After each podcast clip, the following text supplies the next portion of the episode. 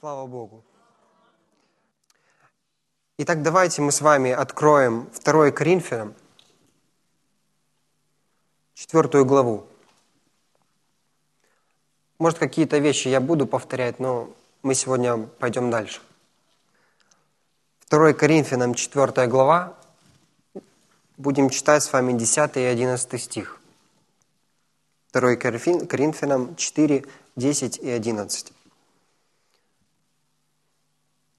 «Всегда носим в теле мертвость Господа Иисуса, чтобы и жизнь Иисусова открылась в теле нашем.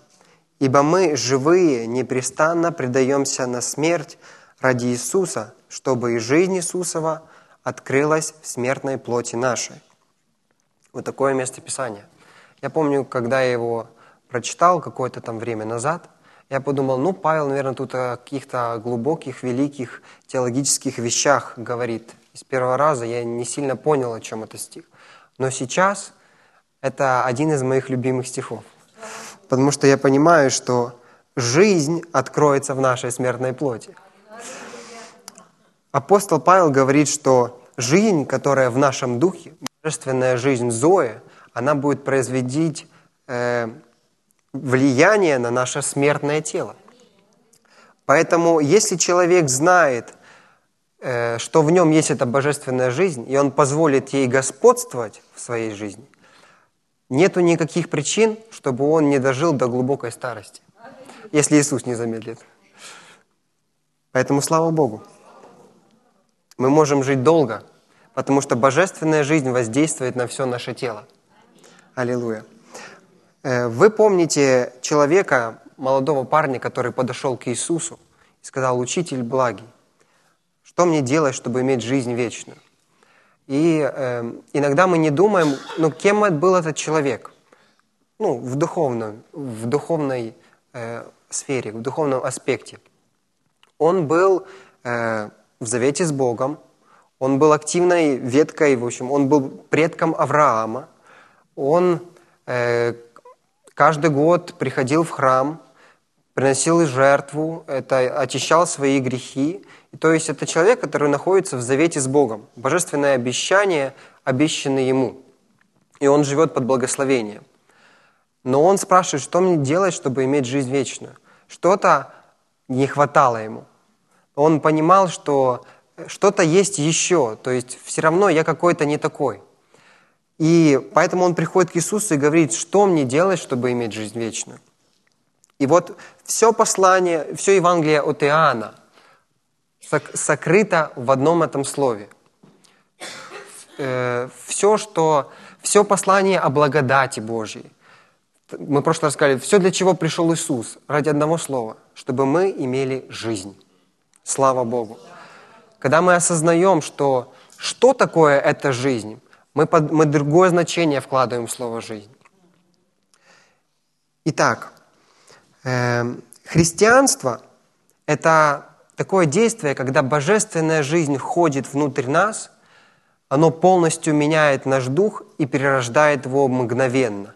И мы были в семье сатаны, и в один момент мы становимся в семье Божьей. Чарльз Финей, Чарльз Фини, э, мы переучиваемся. Чарльз Финни, когда он входил в какой-то город и начиналось пробуждение, очень э, много, э, целые города спасались, вы знаете об этом. И э, некоторые люди говорили, что из-за того, что все эти люди, которые пришли к Богу, спаслись мгновенно, это ненадолго. Это они отступят от Бога. Но история показывает нам, что э, у Финея был самый большой процент людей, которые пришли к Богу и не отступили от Него, а всю жизнь прожили с Ним в завете.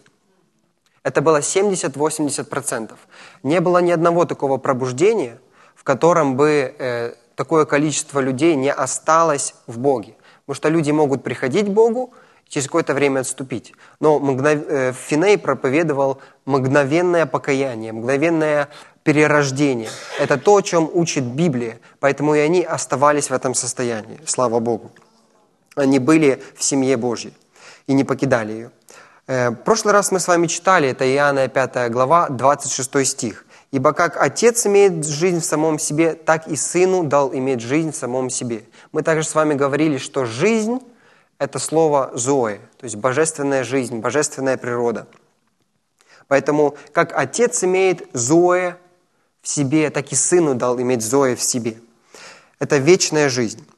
И во втором послании Петра, вы не открывайте, я буду сегодня много мест Писаний говорить, просто вы можете их записывать, а дома посмотрите. Ну и они все есть в книжке. Во втором послании Петра 1.4 говорится, которыми дарованы нам великие и драгоценные обетования, дабы вы через них соделались причастниками божественного естества, божественной природы, удалившись от господствующего в мире растления похотью. Видите, мы соделались э, причастниками божественного естества, божественной природы. От какого растления э, мы от растления похотью мы удалились? От духовной смерти, от сатанинской природы. Мы соделались соучастниками божественной природы и божественной жизни в себе. Слава Богу. Библия говорит, что Он оживотворил нас, мертвых, по преступлениям и грехам нашим. Он нас сделал новыми, Он нас сделал живыми – также Иисус, Иисус это сказал в Иоанна 5:24. «Истина, истинно говорю вам, слушающий Слово Мое и верующий в пославшего Меня имеет жизнь вечную, и на суд не приходит, но перешел от смерти в жизнь». Слава Богу! Когда мы имеем эту жизнь? Прямо сейчас. Мы не будем иметь ее когда-то, там, когда пойдем на небеса или еще когда. Мы имеем эту жизнь прямо сейчас. Вечная жизнь, Божья природа прямо сейчас находится в нас. Слава Богу! Мы знаем, что перешли из смерти в жизнь, потому что любим братьям, говорит апостол Петр. Слава Богу. Аллилуйя. Мы также говорили, что духовная смерть, когда Адам согрешил, она принесла на землю физическую смерть. И поэтому Бог не создавал физическую смерть, а это результат духовной смерти. Но мы имеем в Боге теперь жизнь, и теперь нам обещана вечная жизнь с Богом. То есть мы будем бессмертны. Наши тела бессмертны, слава Богу. Хорошо. Пойдем дальше. Э, давайте откроем Иоанна 20 главу и прочитаем 30 и 31 стих. Иоанна 20 глава, 30 и 31 стих. Многое сотворил Иисус перед учениками своими и других чудес, о которых не написано в книге сей. Сие же написано, чтобы вы уверовали, что Иисус есть Христос, Сын Божий, и, веруя, имели жизнь во имя Его. Слава Богу. Смотрите, он говорит, что он не все записал, но то, что он записал, это нам дано с определенной целью. Это дано нам для того, чтобы мы увидели, что Иисус есть Сын Божий, что Он Христос. И веруя в это, мы будем иметь жизнь вечную. Итак, первый шаг для того, чтобы иметь жизнь вечную, мы должны увидеть из Писания, что Иисус – это Сын Божий. Иисус – это Сын Божий, Он Христос. И Он сделал духовную жизнь доступной для духовно мертвых людей. Апостол Павел вот что говорит, 1 Коринфянам 15 глава, 3-4 стих. «Ибо я первоначально преподавал вам, что и сам принял, то и есть, что Христос умер за грехи наши по Писанию, и что Он погребен был, и, и, и что воскрес в третий день по Писанию». Павел об этом же говорит. Мы должны знать, что говорит об этом Писание. Мы должны увидеть, что говорит Слово – чтобы нам иметь основания в нашей вере. Слава Богу. Принятие Иисуса – это акт человеческой воли. Но этот акт должен быть основан на чем-то. Этот акт должен быть основан на Слове. Поэтому мы принимаем спасение не просто просто. Мы принимаем это, потому что так говорит Слово. Мы принимаем, потому что мы верим в то, что Иисус есть Сын Божий. Аллилуйя. Пойдем дальше. Э, недостаточно, внимательно, недостаточно просто принять Иисуса как своего Спасителя. Мы должны сделать Иисуса своим Господом. Помоги мне, Господь, сказать все. Я очень просто переполнен этим, именно тем, что Иисус – Господь. Мы часто слышим это выражение. Иисус – Господь. Брат Копланд после каждой программы говорит «Иисус – Господь». И вроде как понятно, Иисус – Господь, но Иисус – Господь. Я помните, я как-то вам рассказывал историю моего друга, он мне позвонил, он слушал проповедь нашего пастыря, он еще не спасен, он в пути. Э, он позвонил мне и сказал, так оказывается, слава Богу, это слава Богу. Он получил откровение, что слава Богу – это слава Богу. Так вот, Иисус – Господь.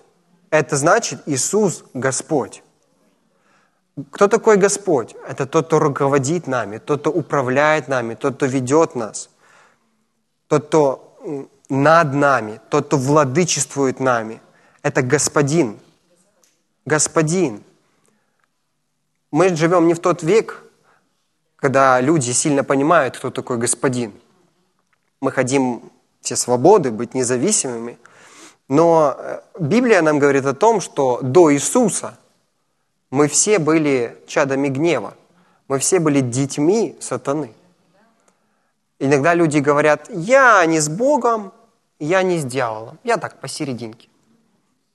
Но э, я слушал одного э, служителя, он рассказывал историю одного атеиста.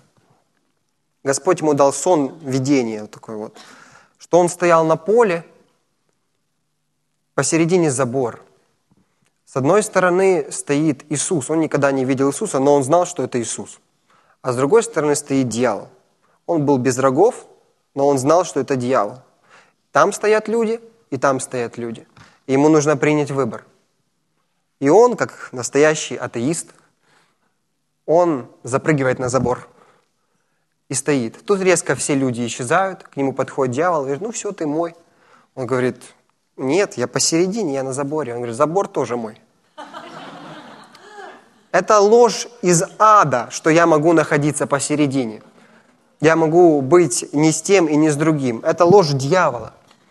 Поэтому э, человек, не осознавая того, он находится под господством, под господством дьявола. Вся его сущность – это сатанинская сущность. Как бы это жестко не звучало. Человек, он дитя дьявола. А дьявол – это враг Бога. И человек, чтобы... Почему мы пришли к Богу? Мы не хотим этого. Мы хотим перейти, так сказать, из страны дьявола в Божью страну. Мы хотим принять новое гражданство, чтобы у нас было новое отечество, новая батькивщина. Новое. И мы хотим к Богу. Что нам для этого надо сделать? Нам нужно поменять нашего господина – если мы были под господством дьявола, то теперь мы должны принять Иисуса как своего Господа. Не просто как Спасителя, а как своего Господа. То есть Он будет над нами, Он будет над каждым нашим решением, Он будет над каждым нашим действием, Он будет над каждой нашей мыслью. Он будет над всем, над нашей жизнью, над нашей церковью, над нашей семьей, над нашей работой, над всем, потому что Он Господь. Слава Богу нету посередине. И э, люди хотят знать, хотят иметь Иисуса как своего Спасителя, но не хотят иметь как Господа. Люди хотят знать Иисуса как Спасителя от ада, но не хотят знать как Господа на земле. Но не существует одного без другого. Потому что, когда мы принимаем Иисуса, мы говорим, Господь, я отдаю Тебе свою жизнь. Мы иногда забываем об этом – но мы отдаем всю свою жизнь, всю себя. Он наш Господь, поэтому Он руководит нами, и Он управляет нами. Он новый господин нашего сердца и господин нашей жизни. И Он заслуживает этого. Он все для этого совершил. Слава Богу. Многие люди думают, даже проповедники такие были, которые говорили, что э, Иисус мой Спаситель, но я не хочу Его делать своим Господом, проповедуя, потому что я думаю, что Он пошлет меня миссионером куда-то, а я не хочу этого. Один очень известный евангелист сказал, Когда я сделал Иисуса Господом, хотя до этого Он тоже служил и проповедовал, вся моя жизнь сверхъестественно изменилась. Потому что Иисус занял правильную позицию в моей жизни. Я его поставил на правильное место. Э, люди проходят через многие неправильные ситуации в своей жизни, имеют много проблем в жизни, потому что они не сделали Иисуса Господом в своей жизни.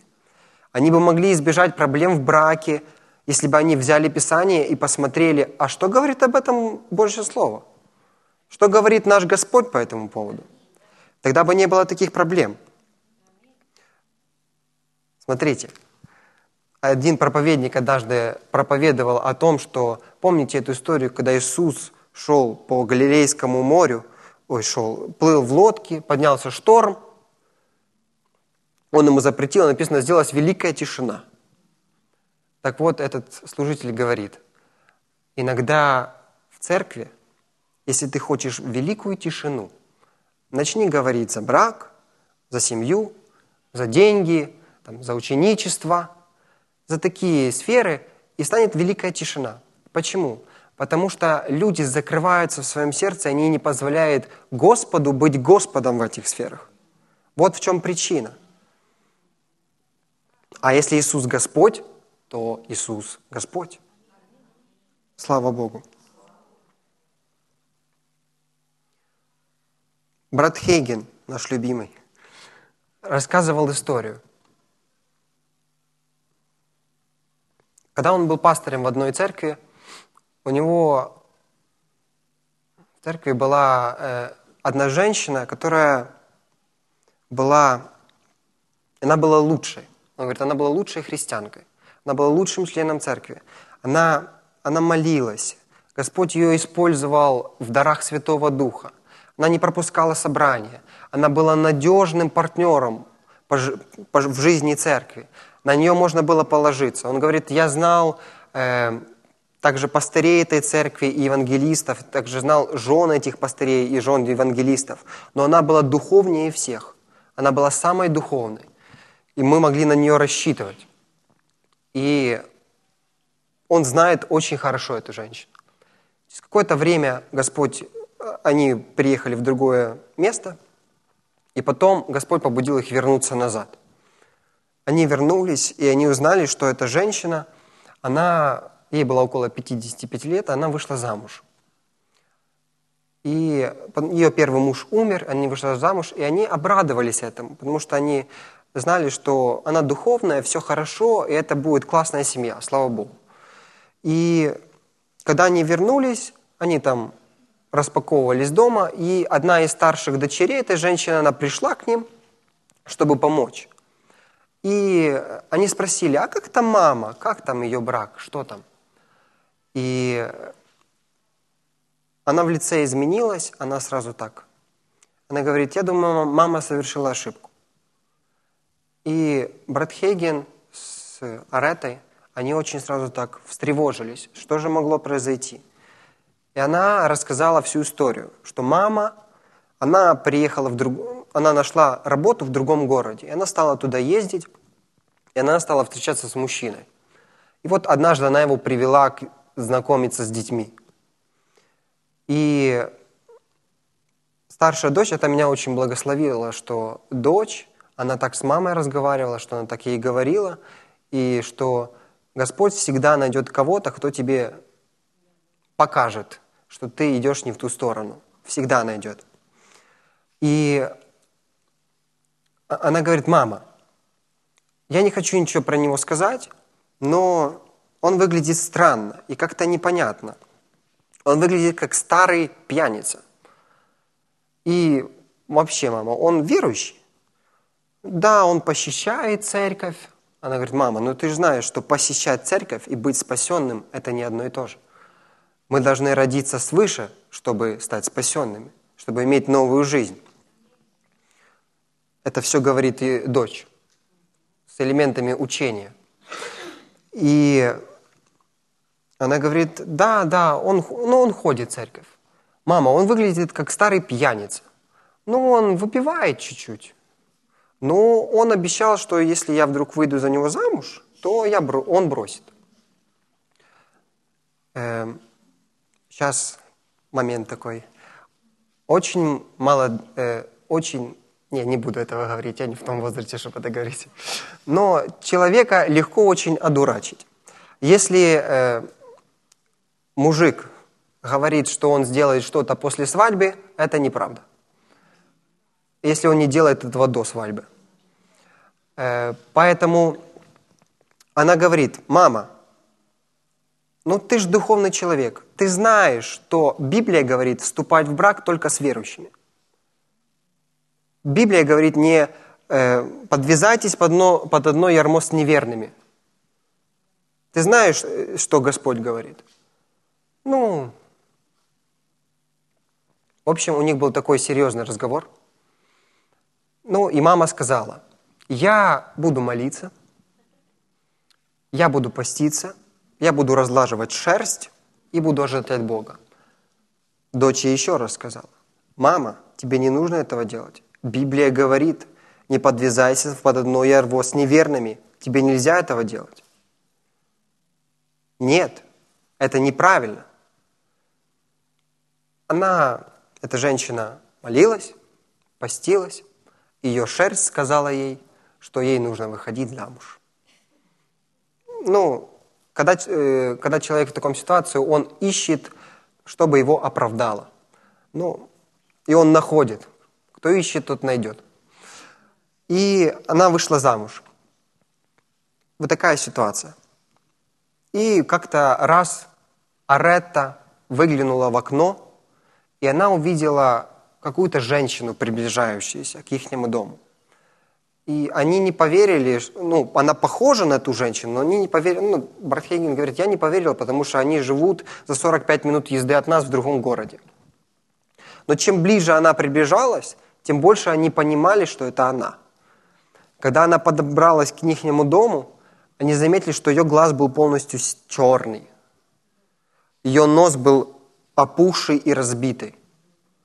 Она еле доползла до ихнего крыльца. Они взяли ее, она вся в слезах, она разрыдалась, начала плакать и их обнимать. Они завели ее в гостиную и утешили ее, как они могли, для того, чтобы она могла рассказать им, что случилось. И она сказала, он был на работе, мой муж, и он ех, ну, ехал домой, и он решил чуть-чуть выпить. Он выпил чуть-чуть, приехал домой, и когда я ему сказала что-то, что ему не понравилось, он ударил меня в лицо, бросил на землю, сел и начал меня просто избивать. Он настолько ее избил, что до, до полусмерти. Он содрал с нее почти всю одежду, она выбежала раздетая, поймала машину и уехала к своей дочери.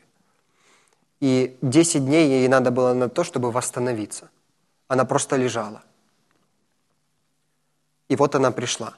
И она говорит, когда я попаду на небо, я спрошу, Господь, почему ты допустил это? Почему ты это все сделал? Почему ты разрешил это все в моей жизни? Брат Хейген ей сказал, сестра, вам не нужно ждать того момента, чтобы попасть на небеса. Если вы хотите, я могу вам прямо сейчас ответить. Я не хочу казаться сильно духовно умным, но вы хотели этого старого мошенника, вы его и получили. Теперь что вы с этим будете делать? И история заканчивается тем, что спустя какое-то время, уже на смертном одре, этот человек пришел к Господу, спасся. Но, как говорит брат Хейген, я знаю, что это принятое решение стоило ей лет жизни, стоило ее жизни. Мы можем, у нас свободная воля, мы можем принимать решения сами. Но это будет нам чего-то стоить. И так всегда. Каждое наше решение определяет направление. Если вы помните учение о, о решении. Поэтому Бог он хочет быть Господом нашей жизни. Теперь смотрите, если я осознаю, что природа Божья во мне, что Бог живет во мне, мы говорили в прошлый раз об этом, я вам приводил пример а, о том, как мы с Лизой думаем, и что для нас некоторые вещи странные. Почему? Потому что мы такие есть. Потому что природа Бога воздействует на нас. И э, если вам, я осознаю это, если я это осознаю, позволяю природе Божьей господствовать в своей жизни, я не смогу делать неправильные вещи. Я не смогу просто их делать, потому что эта жизнь не будет позволять мне их делать. Но не только я не смогу делать чего-то неправильного, я буду делать правильное. Потому что э, тогда, как бы это мне так высказать, э, допустим, Денис переезжает, переезжает, и я знаю об этом, что он переезжает, и я знаю, что ему нужна помощь, но я не хочу этого делать, у меня нет желания. Если я себя заставлю и помогу ему, слава Богу. Но э, божественная природа, чтобы здесь и так просто, она будет влиять на меня настолько, что я буду хотеть это делать. Поэтому мне не нужно заставлять что-то делать, а я сам буду хотеть, я сам такой, я хочу помочь.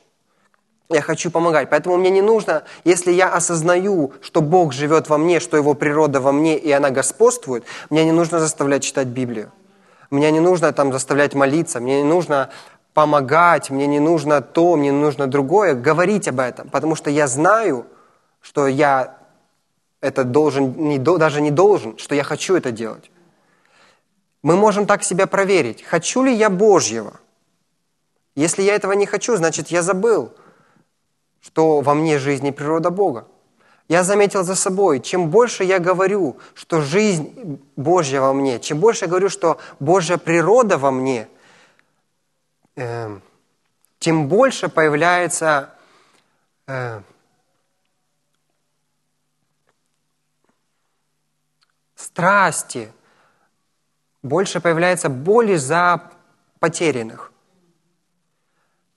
Я не могу молчать, я не могу просто стоять, потому что если живет во мне Бог, если во мне живет Иисус, то что бы сделал Иисус? Он бы, он бы стоял и просто проходит какой-то человек с больной ногой или еще с чем-то. Он бы стоял и просто смотрел? Нет. Что бы сделал Иисус? А так Бог живет во мне, Его природа во мне. Я ходячий Иисус по этому городу. Поэтому мне не нужно тогда говорить, иди евангелизируй. Я сам хочу этого делать. Я не могу без этого жить, потому что я понимаю, что Бог во мне – я хочу читать Библию, потому что это вся моя природа, это вся моя жизнь. Слава Богу. Мы должны позволить этой жизни господствовать. Если мы позволим божественной жизни господствовать, мы позволяем Богу господствовать. Как господствовать? Иногда я думаю, ну как это? Мы берем Слово, то, что мы знаем в Слове, то, что правильно – и мы поступаем поэтому, мы позволяем Слову господствовать. Если мы позволяем Слову, мы позволяем божественной жизни. Если мы позволяем божественной жизни, мы позволяем самому Богу господствовать в нас. Если я знаю, не укради, для примера, я не возьму это оттуда. Я уже позволю Слову господствовать. И так в каждой сфере моей жизни. Слава Богу. Это, это основание – когда мы приходим к Богу, мы приходим ради этого, и нас не интересует то или другое. Мы знаем, что Иисус мой Господь, и я теперь другая личность, я буду поступать по-другому. Тот старый умер, я другой. Но божественная жизнь, э, просто я не заставляю себя. Я хочу, чтобы вы это сегодня услышали. Это то, какой я есть. Для меня это не сложно – это просто я такой есть. Слава Богу. Давайте пойдем дальше. Давайте пойдем к власти. Потому что божественная жизнь, когда в нас мы можем и сознаем, что Бог во мне, мы начинаем проявлять власть. Но она должна господствовать. Иисус должен быть Господом. Римлянам 5 глава, 17 стих.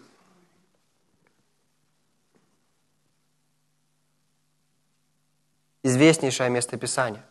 Римлянам 5.17. Ибо если преступлением одного смерть царствовала посредством одного, то тем более приемлющие обилие благодати и дар праведности будут царствовать в жизни посредством единой, единого Иисуса Христа. Слава Богу. Кто царствует? Мы. Мы царствуем. Пастор уже об этом говорил. Мы продолжаем. Слава Богу. Тот, кто родился заново, тот, кто имеет жизнь и природу Божью, тот, кто сын или дочь Божья, тот царствует в жизни, слава Богу. Мы не слуги духовной смерти, но мы перешли из царства сатаны в Божье царство. И там мы царствуем. Аллилуйя. Человек не был сотворен роботом, который просто делает то, что ему говорят. Он был создан как царь. Он был создан таким же, как Бог, для того, чтобы владычествовать и для того, чтобы господствовать. Аллилуйя. Он был создан по образу и по подобию Божьему. Аллилуйя.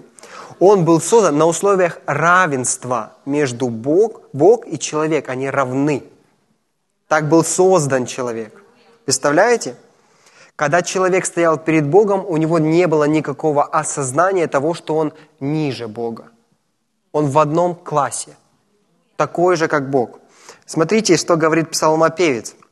8, Псалом 8, 5-6 стих. Что есть человек, что ты помнишь его, и сын человеческий, что ты посещаешь его?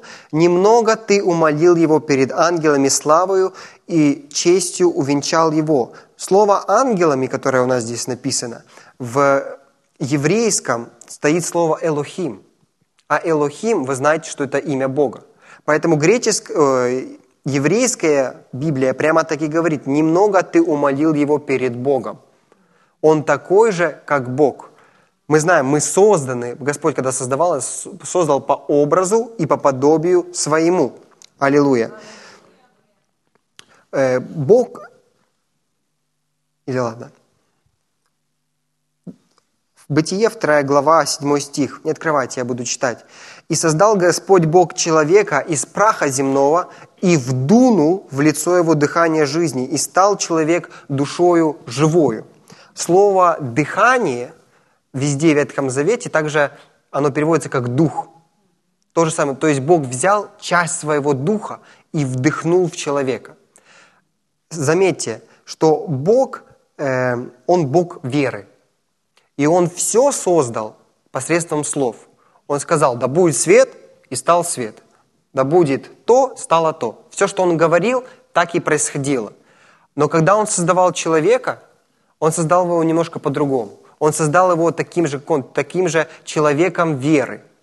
Поэтому он взял его и потом вдохнул часть себя в него.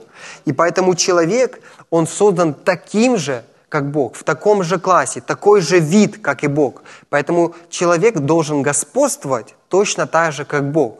Если мы видим, что Бог господствует посредством своих слов, и Он говорит, да будет свет, так же самое и мы. Да будет мир в этом доме. И когда я осознаю, что я такой же, как Бог, и что Бог живет во мне, мир происходит в этом доме. Когда мы смотрим на Адама, первого человека, это ж был сверхчеловек. Он назвал всех животных, все растения. И он не просто дал ему имя, но он также вставлял, э, говорил определенную характеристику для определенного вида. То есть, если он говорит, да будет собака, то в эту собаку уже начинает включено быть те качества, которые в нее вложены. Там дружба и все, все, что, что притаманно собаке.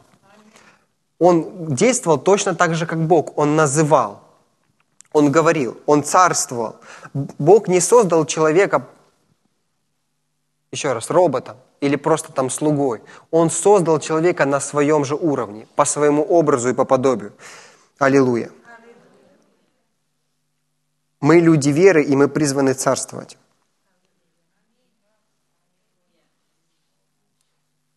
Человек потерял свое царское положение, когда он совершил государственную измену. Он э, пренебрег тем, что Бог ему дал. Он потерял все то, что он имеет.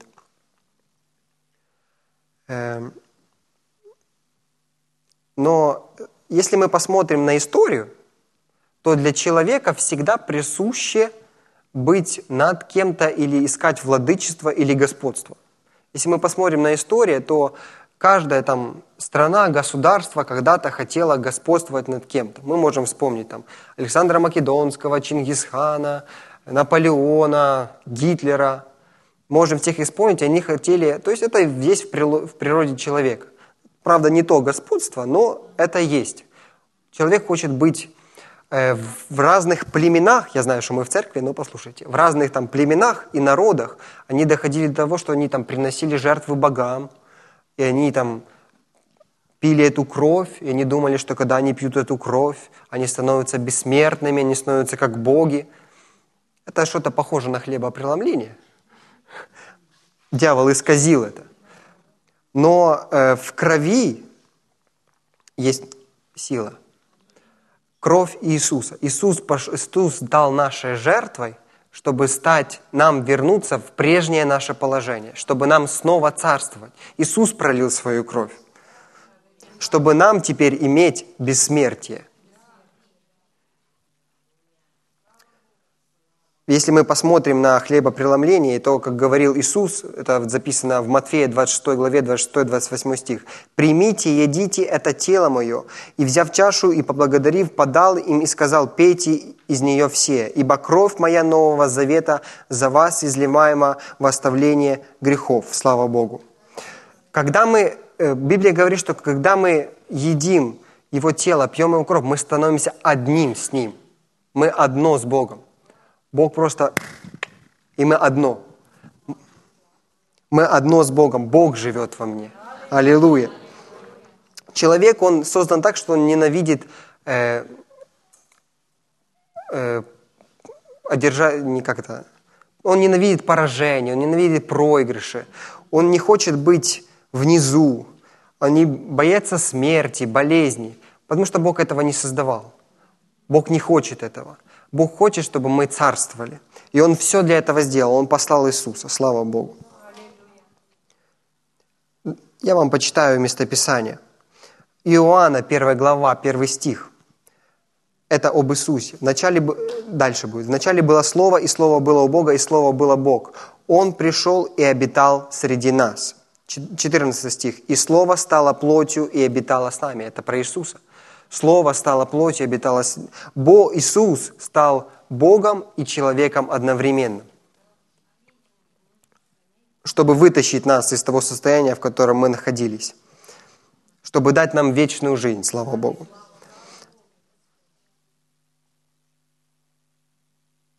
Чтобы мы могли называть Бога Отцом. Люди по-разному называют Бога, и потому как они называют, можно понять, в каком они, насколько далеко от них Бог. Но мы называем Бога Отцом. Это семейная близость. Он наш Отец. Вот что говорит апостол Павел. «Преклоняю колени мои пред Отцом Господа нашего Иисуса Христа, от которого именуется всякое Отечество на небесах и на земле». Слава Богу. В новом рождении мы не просто получаем спасение или освобождение от грехов, но мы получаем союз с Богом. Мы получаем завет с Богом. Мы теперь с Ним одно. Аллилуйя. Теперь, если э, теперь мы принимаем, мы становимся детьми Божьими. И когда, э, помните, когда Иисус э, принимал водное крещение в воде, Иоанна, был глаз неба, «Се Сын мой возлюбленный, в котором мое благоволение». Теперь про каждого из нас Бог может сказать, это мой сын, в нем мое благоволение. Это моя дочь, в ней мое благоволение. Теперь мы с ним одно, слава Богу. И тот, кто в нас, он больший. Больше всего, что есть в этом мире. Мы получили, а если мы получили союз с Богом, значит мы получили власть. В Иисусе мы вернулись туда, в Эдемский сад, и получили ту власть, которая была у Адама, даже более того. Потому что Новый Завет, он лучший, на лучших обетованиях, на лучших обещаниях. Мы получили все это владычество, все это царствование. У нас есть законное право царствовать. Адам был назван, э, поставлен царить, управлять Богом этого мира. Но поскольку он передал, скажем так, ключи от земли дьяволу, сатана стал называться князем этого мира и Богом. Все законно. Но теперь, благодаря Иисусу Христу, мы вернулись, и теперь мы, мы имеем эти ключи. И у нас есть возможность царствовать в жизни посредством Иисуса Христа. Слава Богу. Еще местописание. Иоанна, 14 глава, 15-16 стих. Если любите меня, соблюдайте мои заповеди, и я умолю Отца и даст вам другого утешителя, да пребудет с вами вовек. 1 Коринфянам 3,16. Разве не знаете, что вы храм Божий, и Дух Божий живет в вас? Аллилуйя. 1 Коринфянам 6 глава 19-20 стих. Не знаете ли, что тела ваши суть храм живущего ваш Святого Духа, которого имели вы от Бога, и вы не свои, ибо вы куплены дорогой ценою. Поэтому прославляйте Бога в телах ваших и в душах ваших, которые суть Божья. Слава. Э, во 2 Коринфянам 6.16 написано, какая совместимость храма Божьего с идолами? Мы храм Божий, Бог поселился в нас. В нас живет Бог. Наши тела – храм. Мы являемся храмом. Давайте посмотрим на картину храма в Ветхом Завете. Это очень классно. Что было в Ветхом Завете? Господь обитал в храме во святое, во святое святых. Присутствие Бога евреи называли Шекина. Мне очень нравится это слово почему-то. Белибрим его часто говорит. Шекина, Божье присутствие во святое святых. И каждый мужчина должен был раз в год приходить в храм, принести жертву для того, чтобы очистились его грехи, приходить к Богу. В них тогда Бог не жил, в них Бог не находился, поэтому им нужно было ходить к Богу, в храм. И вот Господь обитает в храме, который построил Соломон. Эм, когда Иисус висел на кресте, и Он сказал «свершилось», некоторые люди думают, что Он сказал, что все, спасение, искупление завершилось. Но это не так. Э, искупление и спасение не были еще закончены, потому что ему нужно было спуститься в ад, подняться на небеса и там в тронном зале все провозгласить. Тогда было бы спасение. Но когда он сказал «свершилось» или «закончилось», он сказал, закончился Ветхий Завет. В этот момент, когда он сказал «свершилось», завеса в храме надвое разорвалась. У нас с вами есть шикарнейшая просто возможность. Завеса в храме была высотой 6 метров, у нас 5,5. Э, длиной 12 метров, у нас 11. У вас все наглядно. И толщиной 10, у нас не 10. И то есть такая вот, и Господь там обитает. И когда он говорит «свершилось», этот сверху донизу разорвалось.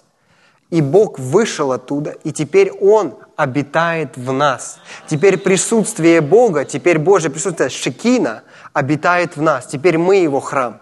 Поэтому теперь Он говорит, вы храм Божий, и Дух Божий живет в вас. Аллилуйя. Во мне живет Бог. Во мне это теперь святое святых. Аллилуйя. Во мне этот ковчег завета. Аллилуйя. Во мне живет Бог. Давайте вместе скажем, во мне живет Бог. Аллилуйя. Слава Богу. Святое святых во мне. Аллилуйя. Он постоянно здесь. Аллилуйя. 1 Иоанна, 4 глава, с 1 по 4 стих. Не открывайте. Возлюбленные, не всякому духу верьте, но испытывайте духов, от Бога ли они, потому что много лжепророков появилось в мире, духа Божьего и духа заблуждения. Узнавайте так, всякий дух, который исповедует Иисуса Христа, пришедшего во плоти, есть от Бога. И всякий, всякий дух, который не исповедует Иисуса Христа, пришедшего во плоти, не есть от Бога. Но это дух Антихриста, о котором вы слышали, что он придет и теперь уже в мире. Дети, вы от Бога. Дети, вы от Бога. 1 Иоанна 3 глава, первый и второй стих. «Смотрите, какую любовь дал нам Отец, чтобы нам называться и быть детьми Божьи. Мир потому не знает нас, что не познал Его. Возлюбленные, мы теперь дети Божьи. Но еще не открылось нам, что будет. Знаем только, что когда откроется, будем подобны Ему, потому что увидим Его, как Он есть». 1 Иоанна 5 глава 1-2 стих. «Всякий верующий, что Иисус есть Христос, от Бога рожден, и всякий любящий родившего любит и рожденного от Него. Что мы любим детей, э, что мы любим детей Божьим, узнаем из того, э, когда любим Бога и соблюдаем заповеди Его. Мы дети Божьи, мы Божья семья, Бог живет в нас, мы имеем право на власть. Власть наша, слава Богу. Дети, вы от Бога и победили их. И тот, кто в вас, больше того, кто в этом мире. Аллилуйя. Давайте вместе скажем, во мне живет больший. Во мне всемогущий Бог. Аллилуйя. Здесь не говорится, что мы собираемся победить их. Они уже побеждены. Иисус уже это совершил. Мы победили. Мы э, со, соединены со Христом. Слава Богу. Мы в Нем, поэтому мы победили вместе с Ним. Слава Богу. Заметьте, когда Иисус э, ходил по земле, Он побеждал во, все, во всякой битве. Во, всяком, во всякой ситуации Он побеждал. Враг проигрывал. Это наш пример. Так же самое и мы. Если в нас живет самый победитель, такие же и мы. Мы с ним одно. Поэтому мы должны побеждать в каждой битве, потому что в нас живет больше. Некоторые люди скажут, ну хорошо, тогда почему э, я держу там поражение или как неудача происходит. Потому что ты, дорогой человек, который спросил этот вопрос, ты не знаешь, кто ты есть во Христе. Когда я буду знать, кто я есть во Христе и какой властью я обладаю, ни один дьявол не сможет со мной сразиться. Слава Богу. У сатаны нет над нами власти – Ефесянам 2 глава 2, со 2 по 6 стих, в которых вы некогда жили по обычаю этого мира, по воле князя, господствующего в воздухе, духа, действующего ныне в сынах противления, между которыми и мы жили некогда по плотским похотям, исполняя желания плоти и помыслов, и были по природе чадами гнева, как и прочие. Бог, богатый милостью по своей великой любви, который возлюбил нас, и мертвых по преступлениям, оживотворился Христом. Благодатью вы спасены, и воскресил с Ним, и посадил на небесах во Христе. Аллилуйя. Мы во Христе. Мы новое творение. Мы посажены на небесах. Ты где? Я на небе. Я посажен, я по правую руку от Отца. Я во Христе. Аллилуйя. Мы оживотворены вместе с Ним. Когда мы начнем царствовать? В тысячелетнем царстве? Нет. Уже и сейчас – потому что в нас живет победитель, в нас живет больше, в нас живет Бог. Аллилуйя. И самое интересное, люди ищут, что кто-то в их жизни возьмет власть над какой-то ситуацией. Нам не нужно искать кого-то, эта власть принадлежит нам. Я не могу взять власть в жизни кого-то. Я беру власть в своей жизни, я могу взять власть в жизни своей семьи, но я не могу жить взять власть в жизни кого-то там, Дональда Трампа. Я беру власть в своей жизни, потому что эта власть дана мне Богом.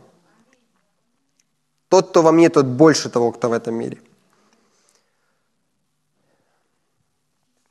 Кеннет Хейген, вы знаете эту историю, пускай она вам откроется сегодня по-новому.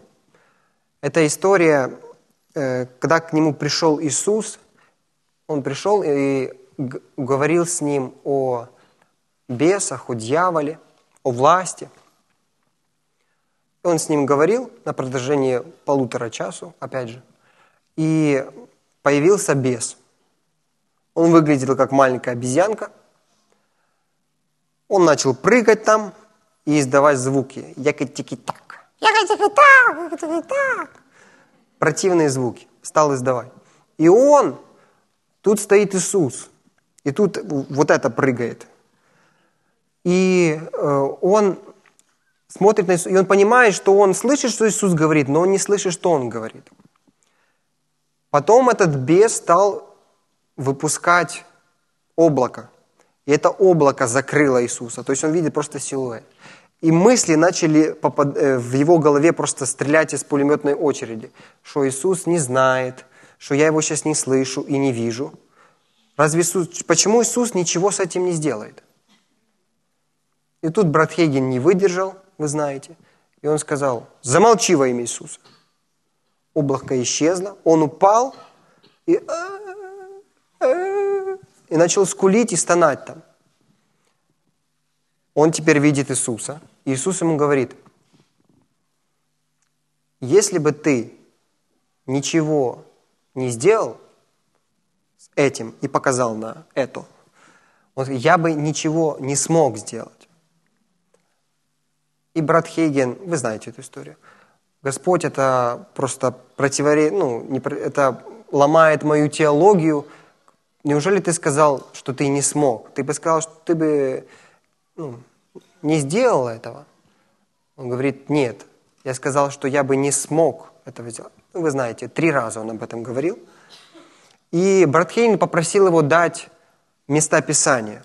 Иисус улыбнулся и дал ему четыре места Писания, дал четыре свидетеля. Я вам их сейчас прочитаю. Что Иисус сказал слова? «В Новом Завете нет ни одного места, где бы церковь или христианам было сказано молиться против дьявола. Молиться против дьявола – это пустая трата времени. Бретхейген сказал, о Боже, я столько времени потратил зря. И вот, Иисус говорит, что когда Он уходил, Он сказал, дана мне всякая власть на небе и на земле. Он говорит, я не остановился на этом. Я сразу делегировал свою власть.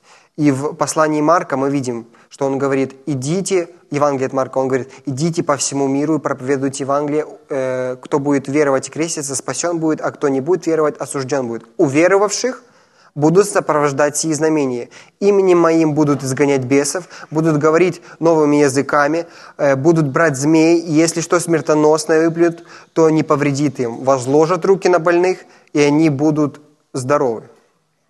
Первое место Писания, первый свидетель. Дальше. Он сказал, тебе нужно это сделать. Ты тот, кто имеет эту власть. Потом он сказал, Иакова 4 глава, написано, покоритесь Богу, противостаньте дьяволу и убежит от вас. Дальше. Ефесянам 4.27. Не давайте место дьяволу. И вот как Иисус расшифровал этот стих. Это значит, не позвольте дьяволу иметь никакого места в вас. Это значит, дьявол не может занять никакого места, если только вы не позволите ему. Это означает, что вы имеете власть по отношению к дьяволу. А теперь смотрите, что для меня стало ярким, что я потом поговорил с дьяволом. Э, иногда в нашей жизни появляются вот эти вот тучи, вот какие-то бесы пускают тучи, и мы не можем видеть ни Иисуса, не можем видеть ни ответ, не можем ни, ни, ни финансовое преуспевание, ни свое исцеление. Что нам нужно с этим сделать? Запретить ему, потому что у нас есть власть в имени Иисуса. Иисус передал нам эту власть. Господь ожидает, что мы с этим сделаем что-то. Не что кто-то, а что мы с этим сделаем. Поэтому я сказал дьяволу, я не буду вам рассказывать это свидетельство, я просто скажу. Я сказал дьяволу, убери руки от прихода финансов в мою жизнь. И на следующее утро я увидел два сообщения от двух разных людей, которые хотели дать мне денег.